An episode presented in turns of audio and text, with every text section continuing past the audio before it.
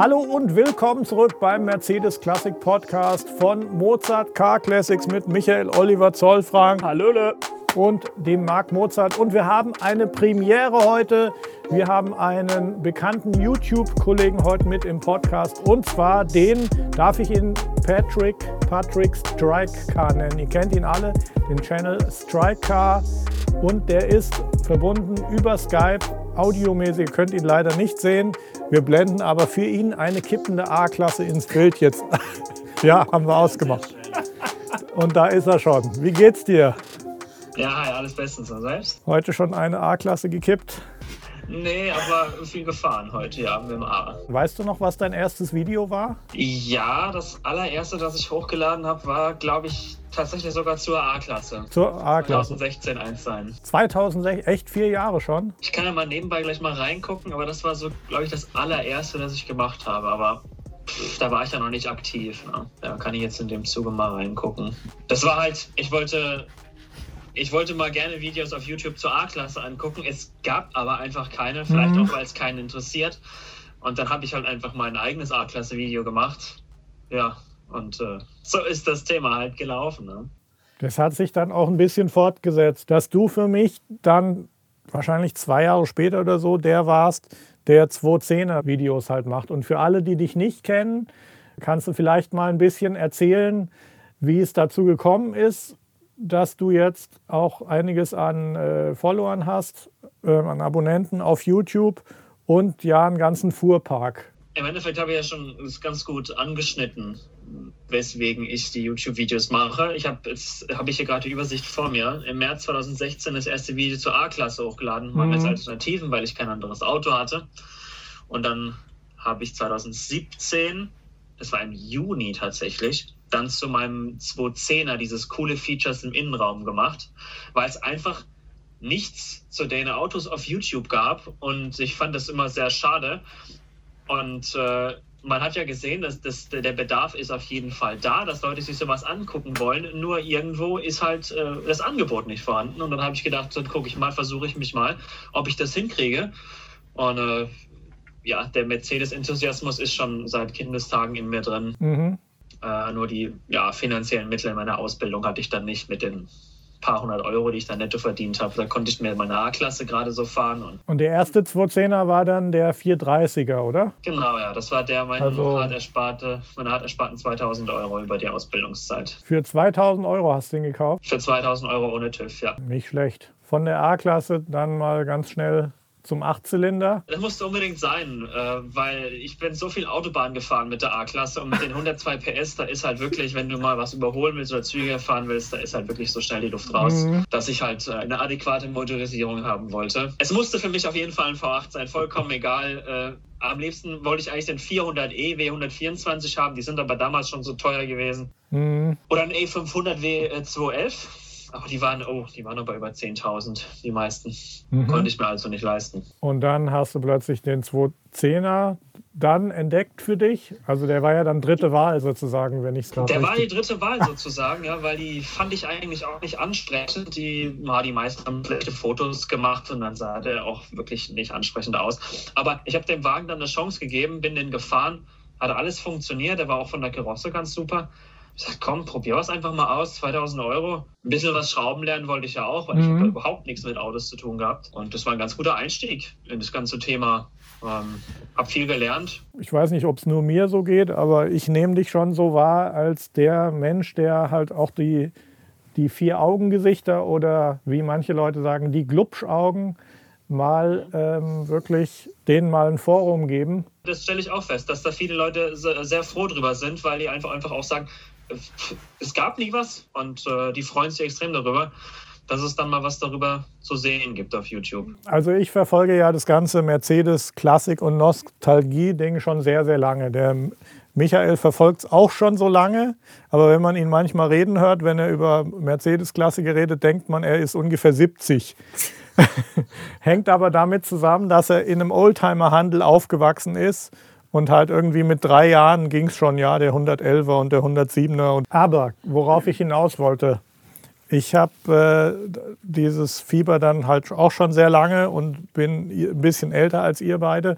Und in Wahrheit ist es ja so, wenn das schönste Auto jetzt die meisten Fans hätte, dann wäre ja die Pagode oder der 300 SL Flügeltürer wäre ja das Auto, was jeder am tollsten findet. Aber mir war aufgefallen über die Jahre, dass es immer eigentlich die Kindheit ist, die prägt, welche Autos man dann später gerne hätte. Und dann kommt irgendwie so ein glücklicher Umstand zusammen, nämlich dass wenn man dann so das erste Mal einen Job hat, das erste Mal die Chance hat, ein bisschen Geld zu haben, wenn nicht irgendwie die Oma einen eh versorgt oder so, dann sind gerade diese Autos aus der Kindheit halt 20 Jahre alt und ein Mercedes ist mit 20 Jahren in der Regel auf seinem Tiefststand, was den Wert betrifft, wenn er nicht irgendeine andere Geschichte schon genommen hat. Ausnahmen sind ja halt jetzt, keine Ahnung, aktuell so was wie letzten zehn Jahre so C63 oder sowas oder bestimmte AMG-Modelle, die halt schon nach fünf Jahren schon irgendwie, wo klar ist, wurde. das wird Sammlerzustand oder der, der CLS, Patrick, wie siehst du das? Der hat ja auch schon sehr früh einen Liebhaberkreis gefunden. Ja, beim, beim CLS, da wollte ich tatsächlich, ein Freund von mir möchte sich gerne einen CLS kaufen, da habe ich mal letzt reingeguckt ähm, auf Mobile, was es da so gibt. Und bin ich erschrocken tatsächlich, weil es extrem viele runtergeranzte, verrotzte Boden gibt, die mhm. äh, mit schwarzem Grill und was weiß ich, also extrem schäbig. Da muss ich sagen, war ich echt, äh, weil ich das auch dachte, dass da so, so ein, ich will jetzt nicht sagen, elitärer Liebhaberkreis entstanden ist, sondern so ein großer. Den gibt es mit Sicherheit auch, aber der 219 hat sich da also, es scheint sich in so eine Richtung zu entwickeln wie die 220 oder 215er, mhm. die schon seit längerem sehr schlecht behandelt werden. Ist ein ganz tolles Auto. Also ist prinzipiell ja ein 211er von der technischen Basis ähm, auf MOV-Stand. Von daher eigentlich zuverlässig, wenig Probleme und ist aber dann, soweit ich mich erinnern kann, damals, als er neu rauskam, schon von, ich weiß nicht, von irgendeiner Oldtimer-Zeitschrift zum Future-Klassiker erkoren worden und wird immer wieder genannt als eins der schönsten, einer der schönsten neuzeitlichen Mercedes und ein Auto, was von Erscheinen an einfach Zukunftsklassiker-Potenzial hat. Wegen seiner extravaganten Form, die es einfach vorher so noch nicht gab. Man sieht ja, die anderen Hersteller sind ja mitgezogen, äh, wie, wie, wie der Audi mit, mit dem A7. Ja der hinterhergezogen ist, auch BMW, ja. wobei ich den Versuch von BMW jetzt misslungen finde. VW hat auch einen Versuch gemacht. Die haben auch so ein Passat in der Richtung, glaube ich. Ja. Genau, die haben ja mittlerweile haben sie jetzt ein Arteon Shooting Brake. Das Prinzip vom Vier-Türer Coupé äh, funktioniert. Absolut. Das ist auf jeden Fall äh, eine tolle Sache, sonst würden nicht viele Hersteller hinterherziehen. Bevor wir jetzt in den, in den Baureihen-Talk kommen und abschweifen, kommen wir mal zu deiner Geschichte wieder zurück. Wie sieht dein aktueller Fuhrpark aus? Ja, wenn wir beim, von A bis Z durchgehen sozusagen, mhm. habe ich ja aktuell die A-Klasse, den A160 von, von 98. Der ist äh, seit 22 Jahren in Familienbesitz, deswegen bin ich da auch quasi so reingewachsen in das Ding, sprichwörtlich. Und ähm, ja, habe mit dem Ding fahren gelernt und deswegen habe ich so eine Hassliebe zu dem Teil. Mhm. Ja, äh, dann der, der, zweite Wagen, über den wir gesprochen haben, war der 210er E430, den ich aktuell noch habe. Alltagsauto, oder? Das, das Alltagsauto dann mhm. sozusagen, genau. Äh, da habe ich zwischenzeitlich mal äh, einen E320 CDI als Kombi gehabt. Den habe ich jetzt zwar wieder, aber nicht dasselbe Auto, sondern nur das gleiche Modell. Den habe ich aber dann verkauft für einen W140, den ich jetzt auch noch habe, als 500 SE. Und dann habe ich gesagt, 2018 war das dann, ergab sich die, ergab sich die Gelegenheit, einen W220 als Zwölfzylinder zu holen von einem Typen, der ein Schweinegeld hatte, aber wegen seiner, ja, der hatte irgendwie weiß nicht, mentale Probleme und ist dann halt ja verstorben. Und da konnte ich dann halt zu einem angemessenen Preis dieses Ding kaufen. Mhm. Der war super gepflegt und mhm. ähm, der hat alles immer machen lassen. Und von daher haben wir jetzt dann also zwei S-Klassen, zwei E-Klassen und eine A-Klasse. Mhm. Da ist von vier bis zwölf Zylinder alles dabei. Wie hat sich das dann entwickelt mit dem YouTube-Kanal? Also wie hast du jetzt beobachtet, dass Followerzahlen gewachsen sind? Oder gab es ein bestimmtes Video, wo du gesehen hast, oh weia, jetzt, was passiert denn jetzt, was geht jetzt ab?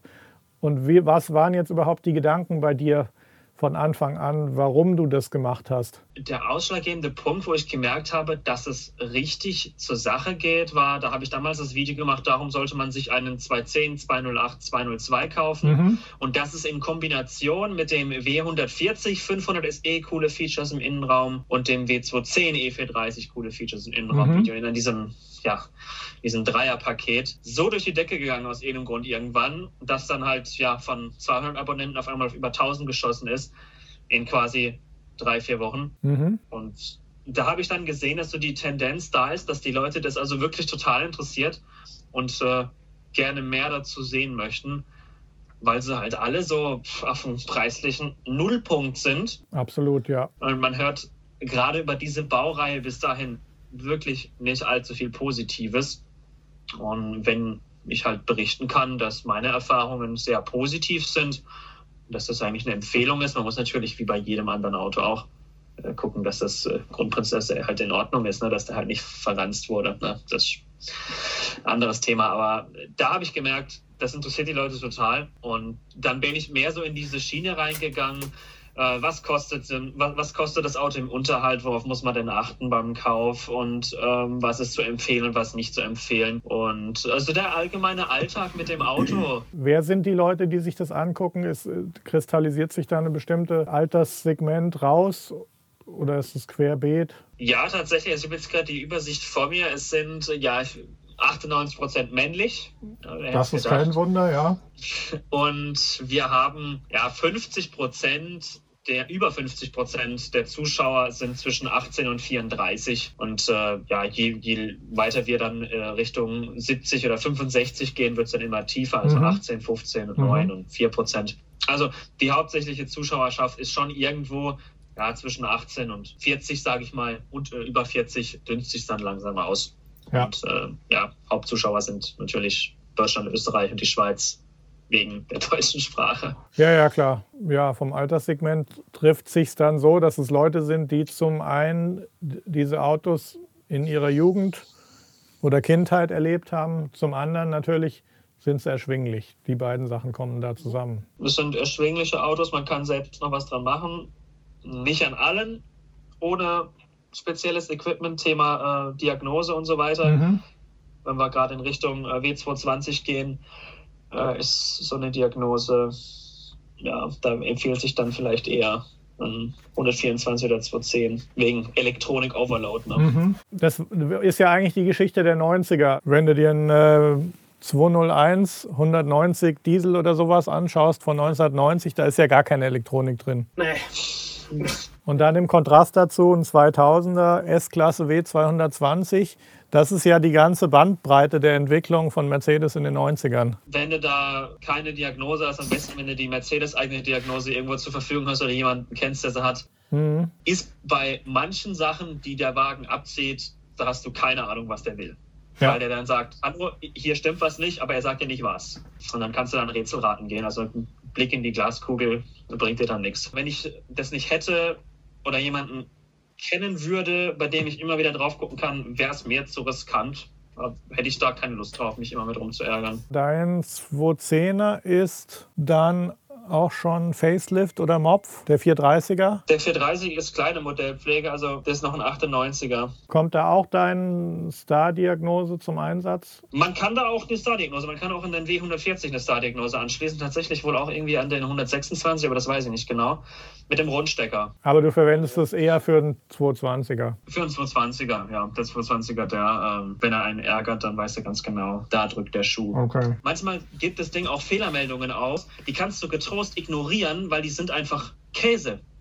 Nur musst du halt ein Diagnosegerät haben, der es dir sagt, das ist der Fehler und dann denkst du dir, interessiert mich überhaupt nicht, beeinträchtigt mich in keinster Weise, dann kannst mhm. du das Thema ignorieren. Mhm, genau. Das ist halt natürlich auch äh, ein Faktor, der für mich da mit reinspielt. Wie gravierend ist so ein Fehler? Gut, dann haben wir jetzt mal, sind wir deine Autos durchgegangen, ein bisschen den Werdegang. Und dann würde ich sagen, machen wir vielleicht so ein kleines Spielchen. Ich würde einfach mal so ein paar Baureihen in die Runde werfen und dann machen wir das, was ich vorher schon angedroht habe, aus das, was draus werden könnte aus dem Podcast, nämlich so, dass wir mal bestimmte Baureihen besprechen und mal so die Reihe durchgehen, wie wir drei, jeder zu dem Auto stehen Da würde ich mal anfangen mit der Nummer 107. Also beim Thema 107 ist mir aufgefallen, ähm, es war glaube ich noch März 2020, als noch kein Lockdown war, war ich noch auf der Retro Classics in Stuttgart. Mhm, Und da genau. standen so viele 107er rum aus Amerika. Und da muss ich sagen, war ich überrascht, dass sich da doch nicht so viele Leute für interessiert haben, weil es waren extrem wenige verkauft. Das waren in, in einem super Zustand, aber quasi überflutet, nur Ja. mit den 107ern. Ja. Äh, ich finde den 107er prinzipiell ein, ein schönes Auto, aber für mich wäre für mich wäre nichts. Es gibt es gibt für mich persönlich schönere SLs. Hast du eine Beziehung zu dem Auto oder hast du den wahrgenommen als Kind, Jugendlicher wahrgenommen? Nee, nein. Gar 107er Ja. überhaupt nicht. Welcher SL war für dich der SL, mit dem du groß geworden bist? Der 230er, da habe ich sehr sehr einschneidende Erfahrungen mit dem 230er gemacht. Der 107 hat ja ein Cabrio und auch ein Coupé. Ist dir das bewusst? Mm, Das ist dann ja SL und SLC, ne? Genau, wie war das auf der Retro, wie hieß sie Retro Classic in Stuttgart? SLs wahrscheinlich vor allem aus Amerika, Kalifornien nehme ich an, oder? Auch SLCs. Ja, das sind Cabrios, ja. Dann mache ich mal weiter. Ich bin Jahrgang 69. Das heißt, ich bin dann jetzt 51, rein rechnerisch. Und in echt? Ich habe die, ja, Micha, tut mir leid. Die ersten drei Jahre meines Lebens äh, haben meine Eltern in der Wohnung gewohnt mit Blick auf die Neuwagenausstellung von Mercedes hier in Gießen. Da müssen Pagoden gestanden haben und dann auch ein 107er vermutlich. Ich bin auch kein Fan vom 107er SL. Auch gar nicht. Ist auch gar nicht auf meiner Liste, was ich gerne hätte. Überhaupt nicht. Aber der SLC, den finde ich faszinierend. Und äh, das war auch das erste wertvollere Auto, was ich 1997 gekauft habe, nämlich ein SLC 5.0, der ja, wie man in unserem letzten oder einem unserer letzten Videos auch hören kann, der ja zum einen das erste 5 Liter Mercedes Coupé war, den Alumotor vom 126er schon hatte 1977. Äh, Rennsportgeschichte, Mercedes ist Rallyes gefahren mit dem und an dem Auto habe ich immer noch viel Freude und wenn mich jemand fragt, was ist dein Traumauto von Mercedes oder auch generell, dann ist er das auf jeden Fall. Finde die Karosserie unheimlich schön, obwohl der Amerikaner, wie heißt der, Doug DeMuro, gemeint hatte, der SLC wäre mit das hässlichste Auto, was zu unserer Lebzeit gebaut wurde. okay. Aber der hat bestimmt einen mit den US-Stoßstangen und äh, Scheinwerfern gemeint, schätze ich. Naja, diese komischen runden Dinger da. Genau, das ist meine Beziehung zum 107er. Ich war dann damals auch, da war ich wahrscheinlich so alt wie ihr, ja, 27, war ich auch gleich im 107er SL-Club. Da gab es zwar gute technische Infos und so, aber das war damals schon so eine Art Rentnerveranstaltung vor 23 Jahren. Könnt ihr euch vorstellen, wie alt die heute sind, die Leute im 107er Club. Ich weiß jetzt gar nicht, wie es steht mit jungen Enthusiasten rund um den 107er, aber ich, für mich ist auch der SLC gerade 5.0 jetzt was anderes als man hat einen 107er Cabrio. Und damit gebe ich mal an den Micha deine Beziehung zum 107er. Vorweg, ich mag das Auto sehr. Als Cabrio auch. Äh, als Cabrio hatte ich auch zwei Stück in meinem Leben. SLC hattest du auch einen? SLC hatte ich auch einen, ja. Habe ich durch einen YouTube-Kommentar erfahren, Ja, ich hatte auch einen dass du SLC. damit immer zur Bundeswehr gefahren bist. Ich bin selber. ja, ich bin mit einem SLC zur Bundeswehr gefahren.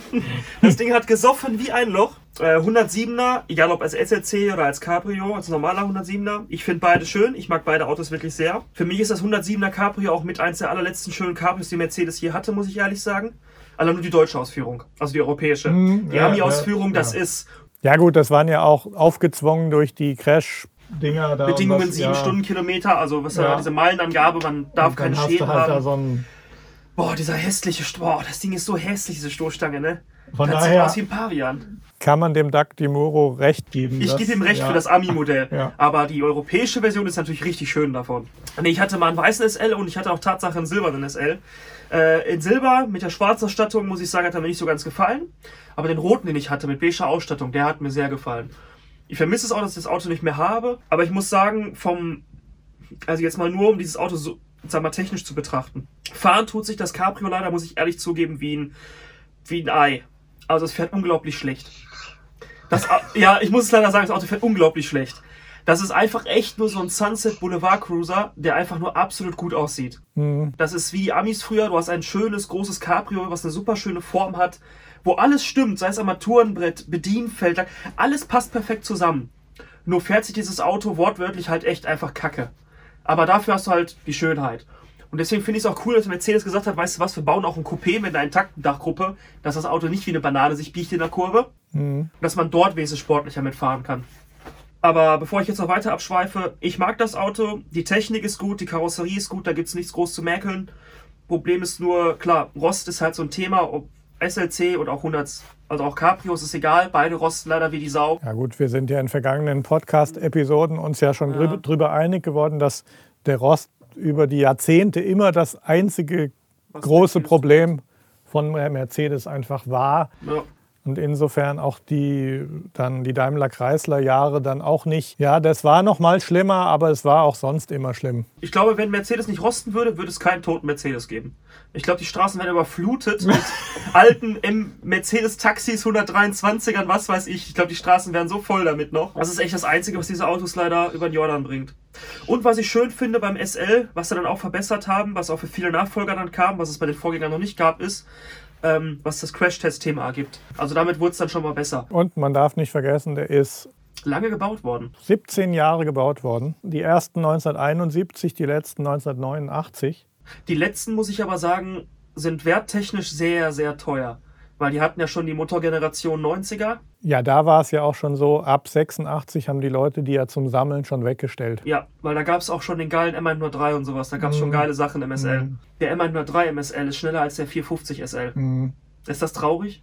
Na gut, ist ja dein Lieblingsmotor, gell? Ich liebe den M103, das ist definitiv mein Lieblingsmotor. Ich würde jetzt mal dem Patrick Striker mal äh, als unserem Gast auffordern, mal die nächste Baureihe in die Runde zu werfen.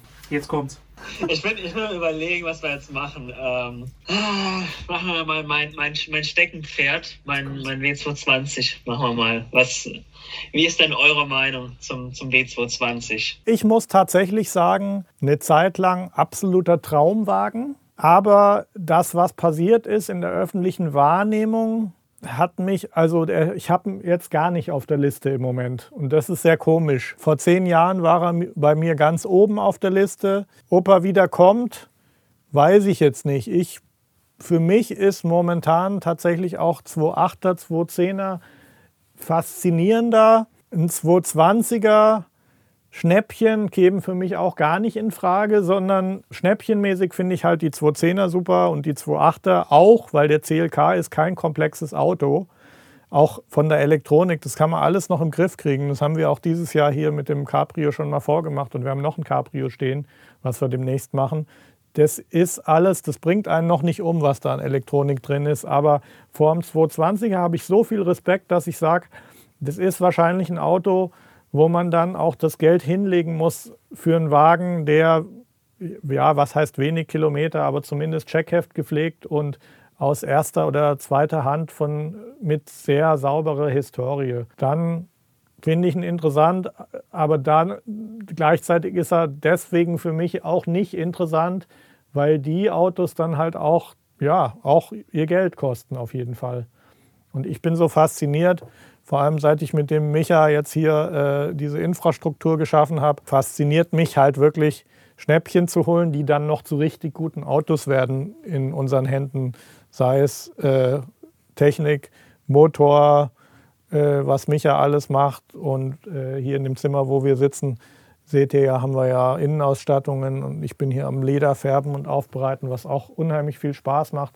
Wenn du dann so ein Auto was sicherlich in den nächsten zwei, drei Jahren irgendwann gekippt wär, wäre und dann in letzter Hand nochmal durchgenudelt und dann auf dem Schrottplatz gelandet wär, wäre, wenn so ein Auto wirklich nochmal, wenn so ein Auto die Liebhaberkurve kriegt. Vor allem freue ich mich drauf, wenn in acht bis zehn Jahren der Wert von den Autos dann auch irgendwann vermutlich nach oben geht. Also 220er, alles zu durchgenudelt im niedrigen Preisbereich und die guten dann, ja, kannst du sicherlich was zu erzählen, Patrick. Also du meinst dann, ähm, der ist dann nicht interessant, weil einfach das Potenzial der enorm hohen Folgekosten zu riskant ist. Bei einem billigen, Thema, bei einem billigen Auto. Thema Fahrwerk, ja. Ja, Fahrwerk haben sie ja jetzt nicht alle, das Luftfahrwerk, aber, äh, oder wie heißt der, ABC? Nee, da, da, musst du mir jetzt mehr drüber erzählen. ABC ist ja. beim 600er bei dir drin, gell? Serienmäßig haben alle 220er ausgenommen der AMG und der 12-Zylinder Modelle die Luftfederung Airmatic und die 12-Zylinder und AMG-Modelle haben dann das Hydraulikfahrwerk ABC. Auch der 320er. Du kannst beim, ich glaube beim 320er kannst du kein ABC bestellen, aber prinzipiell hat jeder W220, der ausgeliefert wird und kein AMG oder ein V12 ist, eine Luftfederung. Äh, ich weiß ja auch, was da auf einen zukommen kann und viel hat, denke ich, auch mit mit Glück zu tun, würde ich sagen, weil so, während wir hier gerade sprechen, könnte mir ein Federbein in die Luft fliegen in meiner Garage. äh, also, äh, das ist halt einfach so ein Glücksspiel. Ne? Es kann das top gepflegteste Auto, da fliegt dir dann in einer Woche, kann dir dann drei Dämpfer um die Ohren fliegen. Muss nicht sein, kann aber passieren und dann hast du halt echt ein Problem. Kann man da nicht bei Wish neu bestellen? Ja, ja, ich glaube, dann würde ich es lieber sein lassen. also, ich finde vom Fahren her wirklich ganz toll, auch wenn man gerade so den Kontrast vom W140 zum W220 hat, dass der W140 sehr schiffsmäßig ist und ähm, so von Dynamik Kurvendynamik und so hat der W140 nicht allzu viel. Das ist beim W220 gerade mit diesem Hydraulikfahrwerk ganz toll gemacht. Macht zum, zum Fahren wirklich ganz viel Spaß und auch bei enorm hohen Geschwindigkeiten hast du da ein Fahrgefühl drin. Das ist der Wahnsinn. Äh, von daher nicht von dem Fahrwerk sowas von geheilt. Da kann passieren, was will. Ich werde kein schlechtes Wort über dieses Fahrwerk verlieren, weil es einfach eine Ingenieursmeisterleistung ist, wie dieses Ding sich auslevelt.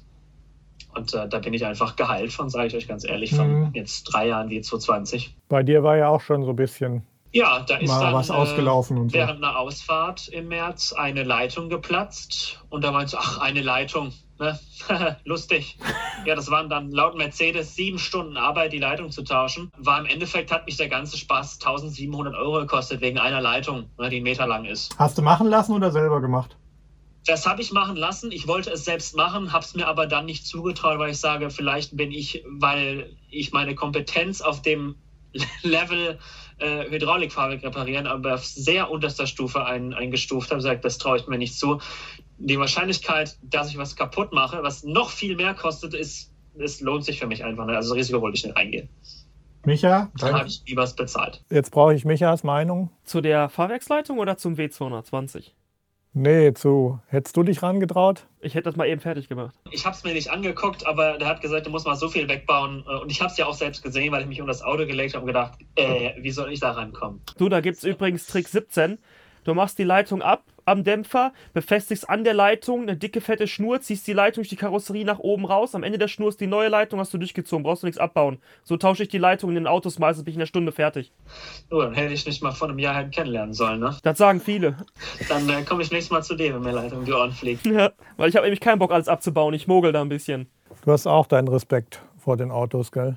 Also du hast jetzt auch keinen und der ist auch bei dir nicht auf der Liste, oder? Die sind ja auch aktuell auch gar nicht beliebt, die sind ja gar nicht so gefragt. Die sind auf dem, auf dem Nullpunkt, so ähnlich wie die, wie die vier Augengesichter gerade, bin ich der Meinung. Vielleicht sind sie ja. noch im schlechteren Standing, weil dieses Thema Fahrwerk einfach ja, so ein, so ein Riesenschatten auf diese Baureihe wirft und deswegen viele Leute sagen, oh komm, weg damit, tschüss, kein Bock.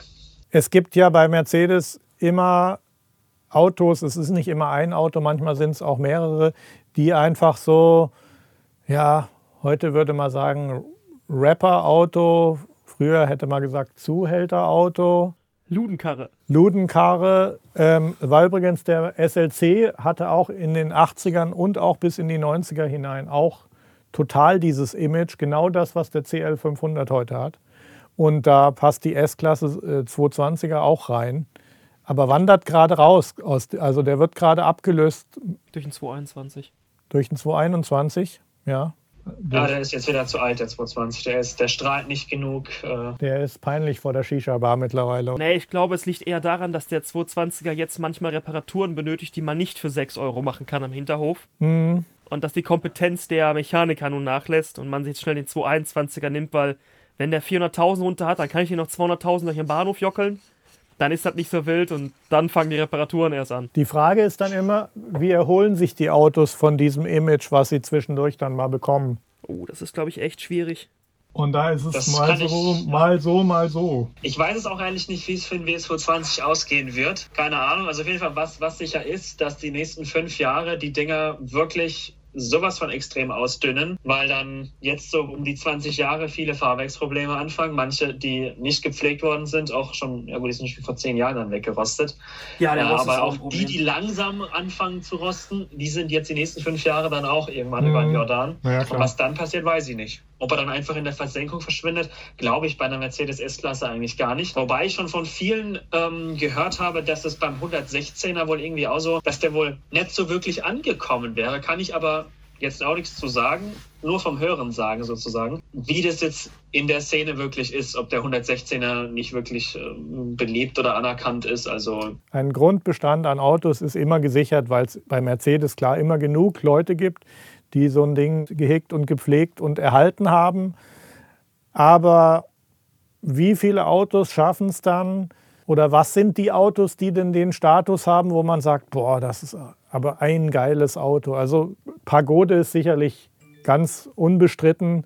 Eine Pagode wird nicht mehr weggeschmissen, verschrottet oder irgendwas damit. Da wird alles von gerettet, wenn es nur die Fahrgestellnummer ist. Ich meine zu sehen, dass der 5 Liter SLC auch dazu gehört. Es gehört auch dazu der 107er Mopf. Und ich meine, sehr viele positive Anzeichen zu sehen beim 560 SEL.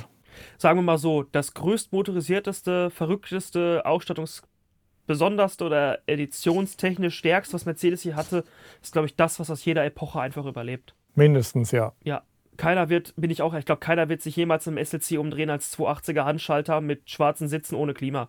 Da werden die Leute sagen, ja toll, wow, aber dann hast du da einen, weiß ich nicht, auch einen 500er stehen oder einen 5.0er, voll bis oben hin, das ist das, was überleben wird. Ja, wobei natürlich äh, mit einem kleinen Motor ist dann auch fast, also so ein Brot- und Butter-Auto mäßig ist dann fast ein 123er in Mimosengelb ohne Ausstattung fast spannender als ein SLC ohne Ausstattung. Ich finde, es gehören halt auch diese, diese ganz normalen Autos, finde ich auch faszinierend. Wo du einfach mal siehst, okay, das war jetzt der billigste Mercedes 1978. So sah der aus neu. Finde ich auch unheimlich spannend und gehört auch erhalten und gibt es aber auch viele. Micha, werf du doch mal eine Baureihe in die Runde. Irgendeine Baureihe. Ja, eine, wo du gerne, wo dich die Meinung interessiert. Von unserem Gast natürlich vor allem, weil meine kennst du zu allen Autos fast. Ja, ich hoffe, du kennst dich mit allen Baureihen auch aus, Frau Mercedes. Ich meine, ich meine, ja, wenn es jetzt, jetzt Vorkriegs wird oder vor 1960 wird es vielleicht schwierig, aber so zwischen ja, 60 bis heute kriege ich das mit Sicherheit hin. Das freut mich. Ja, für mich eine Baureihe, die mich einfach, also wo mein Herz einen Hüpfer macht, was es sonst nicht tut, ist für mich 109er, 108er. Ich habe befürchtet, dass du das sagst, weil mir geht es nämlich genauso. Ich wusste es. Ich äh, habe letzter Zeit tatsächlich, weil ich ja überlegt habe, äh, weil ich ja immer noch dran bin, meinen W140 zu verkaufen, aber für den Gegenwert von meinem W140 kriege ich keinen schönen 108. Nee.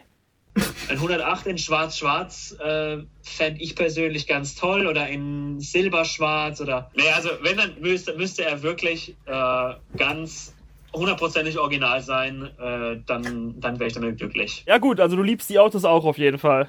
Ja, sehr schöne Autos, wirklich ganz toll. Das freut mich sehr zu hören. Marc, wie stehst du denn dazu? Ich habe zu denen überhaupt gar keine Beziehung. Bring doch mal deinen 108 damit. Micha hat einen restauriert für sich selber. Aber er weigert sich, den einen Meter zu bewegen. Er sagt, da wird der Motor angemacht alle drei Monate und, das, und ansonsten bleibt, da wird noch nicht mal die Hülle ru- runtergenommen. Ich habe zu denen keine Beziehung, weil, wie ich im Kindergarten war, war der 116er und der SLC der Shit.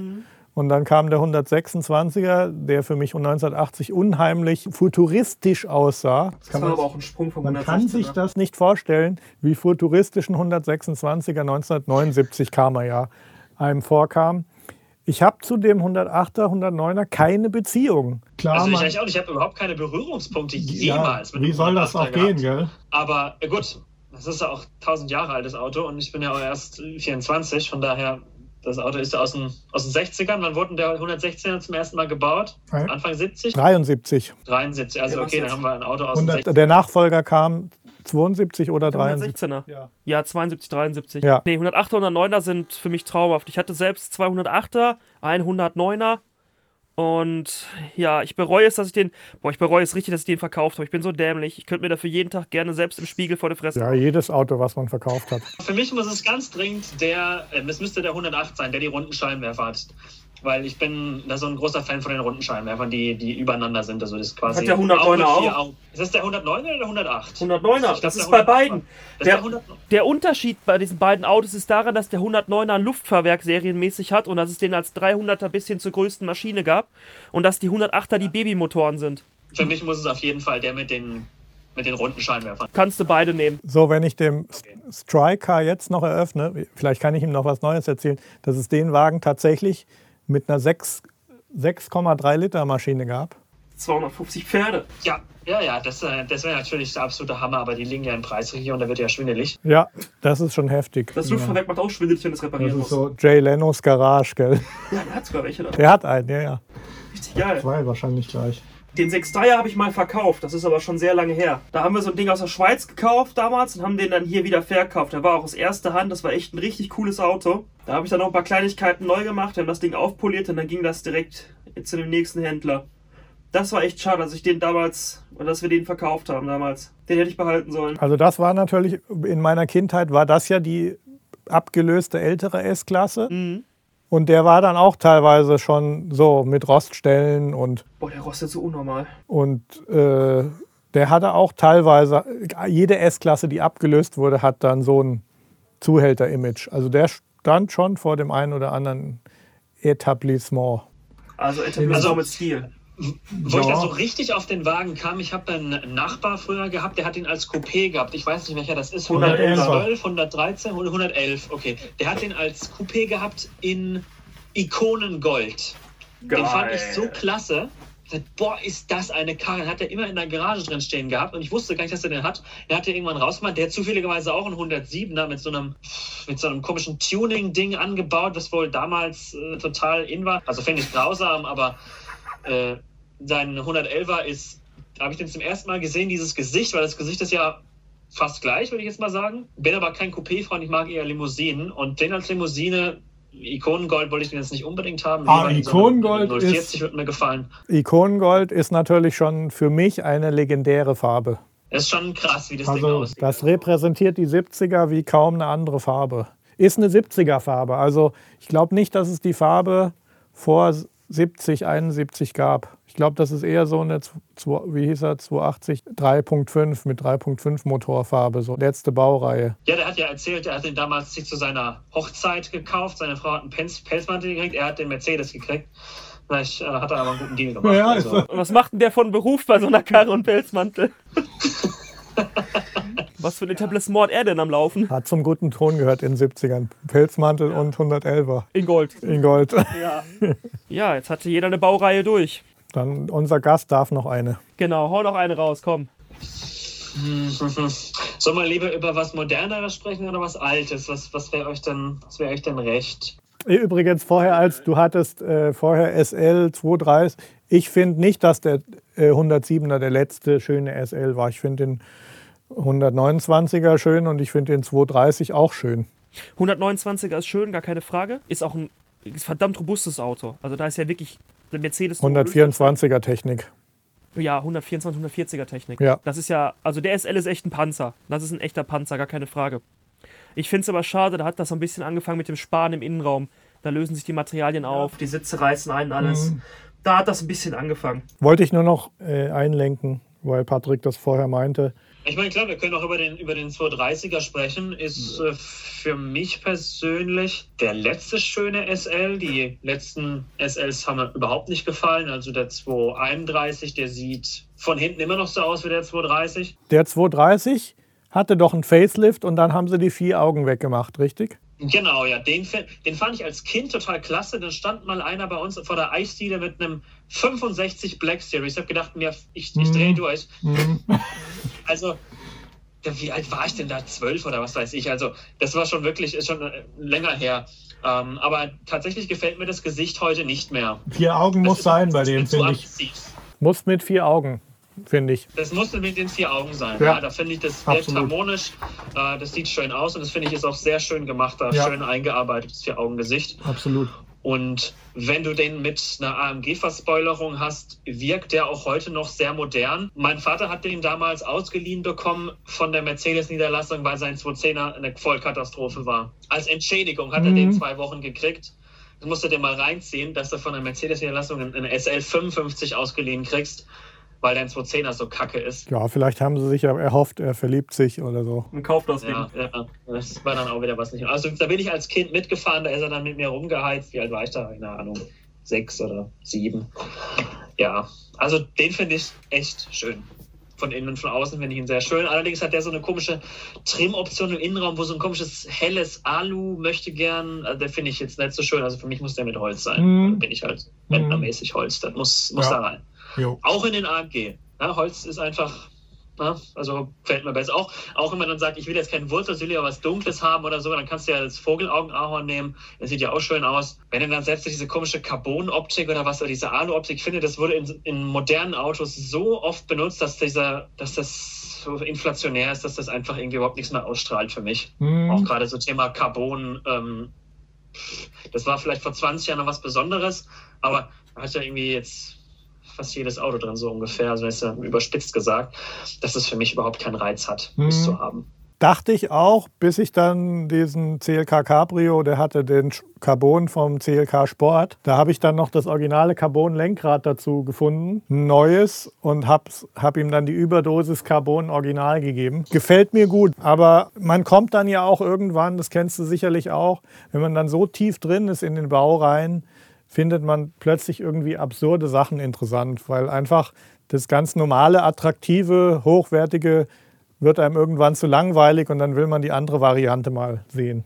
Ja, das ist, äh, ich baue ja meine, me- deswegen baue ich ja meine A-Klasse auch von innen auf alle möglichen Holzoptionen, die es damals gab, Ah, um. schönes Thema. Du, du findest die ja gar nicht mehr, weil auch für die A-Klasse, haben wir vorhin drüber gesprochen, interessiert sich auch fast keiner für. Ja.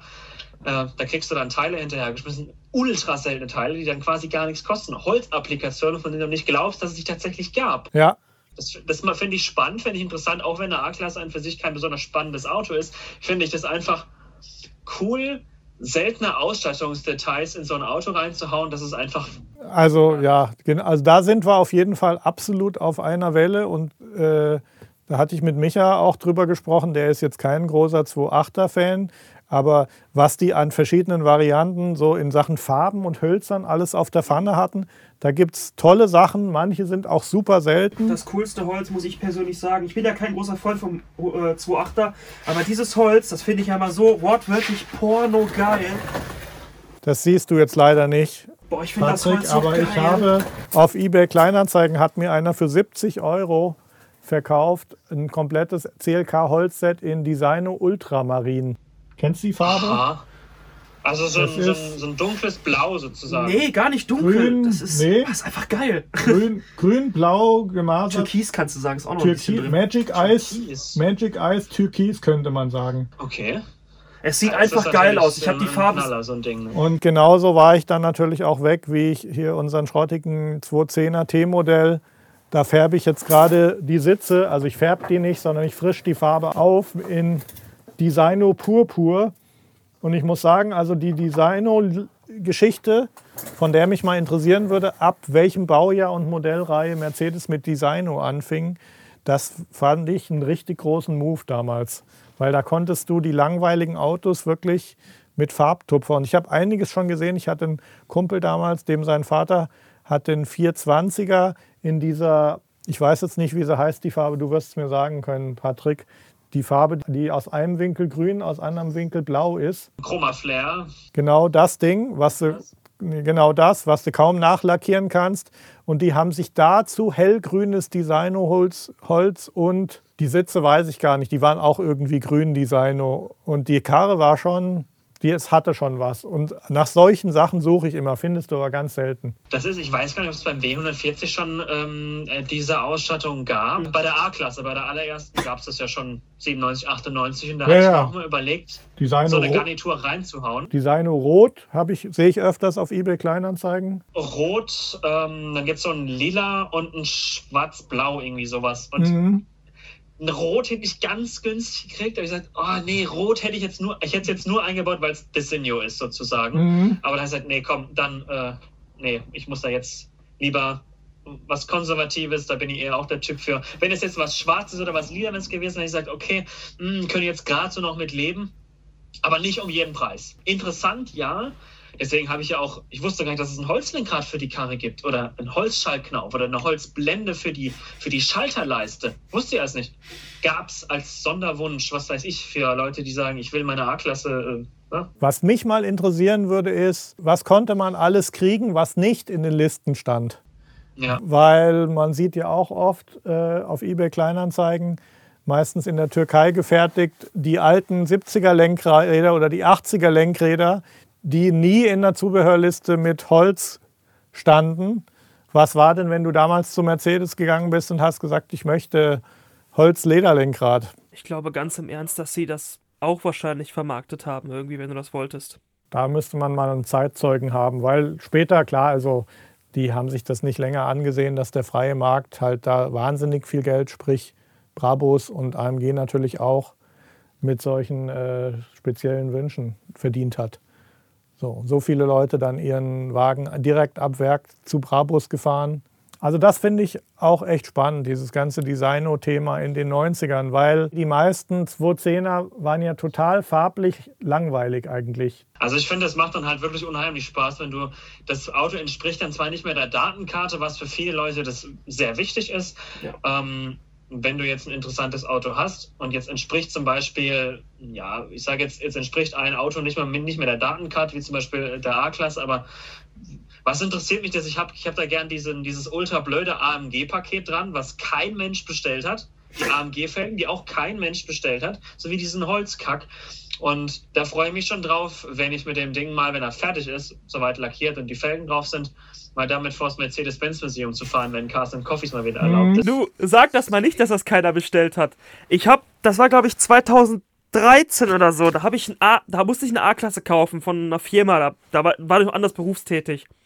Und die Frau hatte damals irgendwie als Firmenwagen einen A-Klasse, aber als A200 Turbo. Den gab es ja mit. Das ist aber, das ist aber 169. Und die A-Klasse hat ja als A210 Evolution hatte ja immer AMG-Paket. Aber ich spreche jetzt im Endeffekt von denen, die kein A210, also das ist ja der AMG, der kein AMG sein durfte, die Standardmodelle 140 bis 190. Den Urelch, ne? Ah, den riecht. Ach so, ja, das passt. Ah, ja, gut, der kippt ja wirklich immer um. Es, es macht überhaupt keinen Sinn was ich da in die Karre rein investiere. Nee, das, das verstehe ich. ich Wie gesagt, ich habe ja sofort, ich habe sofort gesagt, A-Klasse Häkkinen Special Edition. Nur die Kiste kippt halt echt um und ich saß halt einmal in einer drin, die umgekippt ist. auf der Autobahn und seitdem halt nicht mehr so bist lustig. Du nicht mehr so, bist du nicht mehr so wohlgesonnen? Nee, meine Frau hatte einen und ich saß als Beifahrer daneben und seitdem sind die Autos halt größer. Aber ähm, man muss sagen, äh, er ist gut abgerollt. Wie so ein Fußballer der zehnmal gefault wird in jedem Spiel, wusste genau, was zu tun war. Ja, klasse. Der Sturz wurde perfekt einberechnet schon am Werk. War kein Problem. Abrollen, aussteigen, abschleppen. Weiterfahren, wenn er wieder steht. Oh, geil! Also ich bin in, in, letzter Zeit öfter auf der Suche nach irgendwelchen seltenen Innenraum-Ausstattungsteilen, also jetzt besonders für meine Autos von 140 ähm, bis zu 20 über 210 und so weiter. Und in letzter Zeit finde ich wirklich fast gar nichts, so nee. wenig, wenig Glück. Es ist dünn. Jeden Tag streng ja. religiös bei eBay, eBay Kleinanzeigen rein, nix. Nix, mhm. also wenn es nichts was Interessantes, wo du sagst, boah, haut mich jetzt um. Ja, irgendwann mit so einem Schaltknauf oder so, wo ein bisschen Leder dran ist, ja, den habe ich auch, brauche ich auch nicht. Und wenn, dann ist es sauteuer. Es gibt einen Typen irgendwo, der Designo-Schaltknäufe, Originale verkauft. Wahrscheinlich hat der mal in der Fabrik gearbeitet und entweder weiß der, wie man die baut oder hat ein paar beiseite. Ich habe für meinen CLK habe ich einen Designo-Schaltknauf gekauft. Der hat auch dieses Designo-Logo in der Mitte. Also bei solchen Sachen, da drehe ich auch schnell durch. Für mich ist es so mit den Autos, entweder streng nach Datenkarte, also 450 SLC 5.0, historisches Auto, muss nach Datenkarte. Da wird nichts nachgerüstet, da wird sogar, da wird das hintere Fenster weitergeleiert. Hat er nämlich der Vorbesitzer nur vorne elektrische Fensterheber, was super bescheuert ist, weil der Standard-Move beim SLC ist halt alle Seitenscheiben runter, weil keine B-Säule. Aber der bleibt so. Andere Ding ist das Auto, was man eh, wo man eh einiges noch machen muss und da schön customized. Also so customized, dass es das theoretisch ab Werk gegeben hätte, aber immer.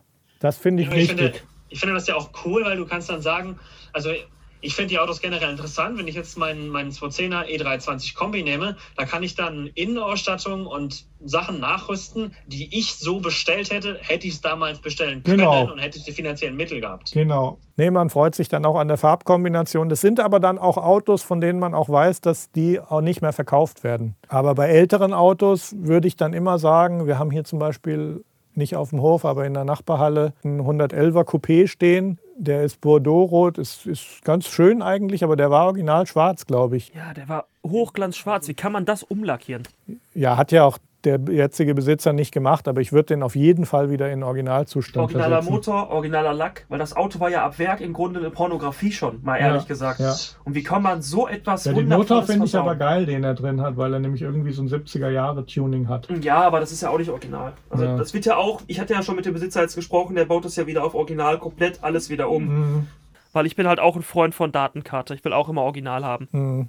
Wenn ich da drin Also das ist ich jetzt hatte- genauso dieses Naja. Thema, wo ich ähm, die Möglichkeit hatte, für den W220 Lenkradtasten be zu bekommen, die mal in einem Maybach drin waren. Geil. Und die sind ja zumindest mechanisch von der Form identisch. Wie du das gemacht hast auf YouTube, da habe ich gewusst, der Typ, der hat sie nicht mehr alle, der ist genau mein Style. Und da hast du auch wochenlang oder wenn nicht monatelang dran gesessen, wenn ich mich Ich richtig habe bis, erinnere. bis zuletzt noch an den Tasten gesessen, weil sich der, der Tastendruck, wie, wie die Dinger sich durchschalten, nicht so äh, waren, wie es original ist. Die hingen dann und oh je, da musstest du die Platine umbauen und Sachen abklipsen und oh, das war eine Katastrophe, weil die, ja, die Beleuchtung der Tasten ist anders, der, wie die Dinger gedrückt werden, ist anders. Also Mhm. das, da muss man im Endeffekt das mal bildlich darstellen, aber haben sie da habe ich wieder, auf jeden Fall äh, mal volle Granate da offengelegt, dass ich also nicht mehr, nicht mehr ganz dicht bin. haben sie wieder übertrieben bei Maybach. Aber das Holz äh, passt zu dem Holz in deinem 220er, oder? Ja, ist auch Wurzelholz. Da muss man natürlich auch extrem Glück haben, weil Mhm. der Maybach natürlich sehr wilde Kombinationen hatte Mhm. mit dem und dem Holz. Und also da ist ja Wurzelholz schon eine, ja, das hat halt eine S-Klasse. Ne? Wollte ich jetzt nicht unbedingt in der Maybach haben, wenn ich jetzt, weiß nicht, für 300.000 Euro mir einen Maybach bestelle, würde ich Mhm. keine S-Klasse Holz haben. Ja. Naja. Ey, was ich dich rein aus Interesse nochmal fragen wollte, ähm, beobachtest du die amerikanischen Auto-YouTuber? Ähm, wen, meinst du da genau? Äh, mir war jetzt gerade Huvis Garage eingefallen, weil der auch einen Maybach genau. gerade, Ja, genau, den, den gucke ich mir schon Den viele Jahre an. Ja. den gucke ich auch sehr gerne. Ja, der macht der auch ab und zu mal ganz interessant. Äh, Ja, der hat ja auf je- jeden Fall, ist sein Schwerpunkt ja auch Mercedes, wenngleich, klar, er macht auch vieles anderes. Aber er hat auch im Herzen ist er schon auch ein Mercedes-Fan. Dann hat er eine Zeit lang BMW probiert, aber BMW lief irgendwie nie so wirklich. Also da war, War immer kaputt. wirklich Ja. voll Katastrophen sind auch dabei. modern immer kaputt, ey. Der Alpina war eine Katastrophe, der E60 äh, M5 war eine Katastrophe und auch der X5. Also, ja, verfolge ich auf jeden Fall. Wollte ich nur mal fragen. Micha, was verfolgst du für YouTube, Auto-YouTuber oder was ist, hast du irgendeinen Liebling? Ich bin ehrlich, ich habe das letzte Mal also aktiv was verfolgt bei YouTube. Das ist schon ziemlich lange her, weil ich, ähm, ich stehe halt hier den Tag über in der Werkstatt. Das Wochenende stehe ich in der Werkstatt und wenn ich im Bett liege, liege ich in der Werkstatt. Also eigentlich habe ich leider keine Zeit dafür. Aber ich habe früher gerne gesehen BS for Build. Kennst du das? Bees for Tatsächlich Build? überhaupt nicht, ne? richtig harte Schrauber, die kaufen sich, sage ich jetzt mal, einen komplett verunfallten Wagen. Wenn die sehen, ich zahle jetzt nur noch 5 Euro für den Porsche, sage ich mal, dann kaufen die den, weißt du? Und dann gucken die das Auto an und sagen, ja gut, eigentlich haben wir kein Auto bekommen, sondern nur eine Felge. Dann setzen die sich hin und bauen alles neu. Die bauen die Carbonteile auch selber alles. Die setzen sich wirklich hin in die Ecke in der Garage, so auf ihre Ecken und bauen alles komplett mit eigenen Händen absolut neu. Und das habe ich mir immer gerne angeschaut. Das ist äh, beim, bei dem einen Russen, der immer die komplett geschrotteten Unfallwagen wieder zusammenbaut. Der Arthur Tussig oder wie er Ja. heißt. Das finde ich, auch- finde ich auch krass, was der macht. Gucke ich mir auch gerne an. Ich habe die auch alle schon mal gesehen, aber bin dann schon natürlich sehr fokussiert auf die Mercedes-Sachen. Was gibt's noch? Na, der Doug DeMuro, den kennt fast jeder, denke ich mal. Mhm. Der müsste auch mit der größte sein von der Reichweite. Finde ich aber nicht mehr so interessant, gucke ich eigentlich nicht mehr. Ist halt interessant, wenn man mal ein Auto kennenlernen will, was man nicht kennt. Die Marke Mercedes ist schon, strahlt schon besonders momentan. Also wenn du siehst, wie eng die Marke mit der Jugendkultur und mit der aktuellen Kultur und Hip-Hop und so weiter verbunden ist, das ist schon extrem. Ähm, und es sind ja auch auf jeden Fall ungewöhnliche Ausschläge nach oben, was man bei Maximiliano und Boberg und so weiter an, an Reichweiten sieht. Mhm.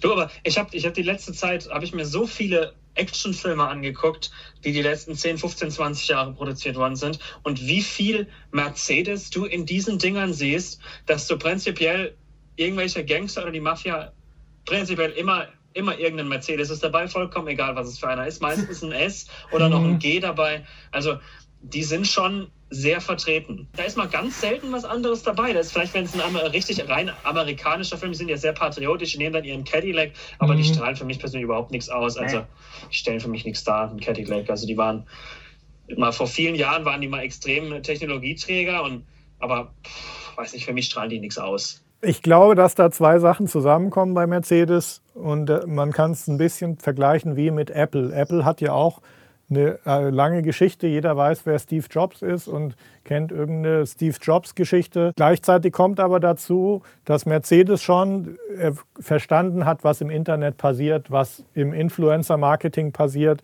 Und die sind da schon, irgendwann haben die den Switch gekriegt und äh, sind da einfach voll äh, rein und haben investiert in modernes Internet-Marketing. Und die sind da echt gut dabei. Und das kommt zusammen mit dem äh, einfach mit dem Klang der Marke und ich glaube, das ist das, was dazu geführt hat am Ende. Das war ja auch mal so ein Thema, wo wir, glaube ich, mal drüber sprechen wollten, warum, da, warum man sich für die Marke überhaupt so begeistert. Aber das wäre dann vielleicht ein Thema für, den, für fürs nächste Mal, weil das mhm. jeder mal so einwerfen kann, warum es jetzt ausgerechnet ein Mercedes sein muss oder nur Mercedes sein muss, äh, wo dann da die Warum? Warum und weshalb? Das wurde ich tatsächlich auch öfter mal gefragt, ob ich mal darüber sprechen kann in, in einem Video, aber da habe ich, weiß ich nicht. Also, äh, so im Rahmen von einem Podcast kann man da ausschweifen und.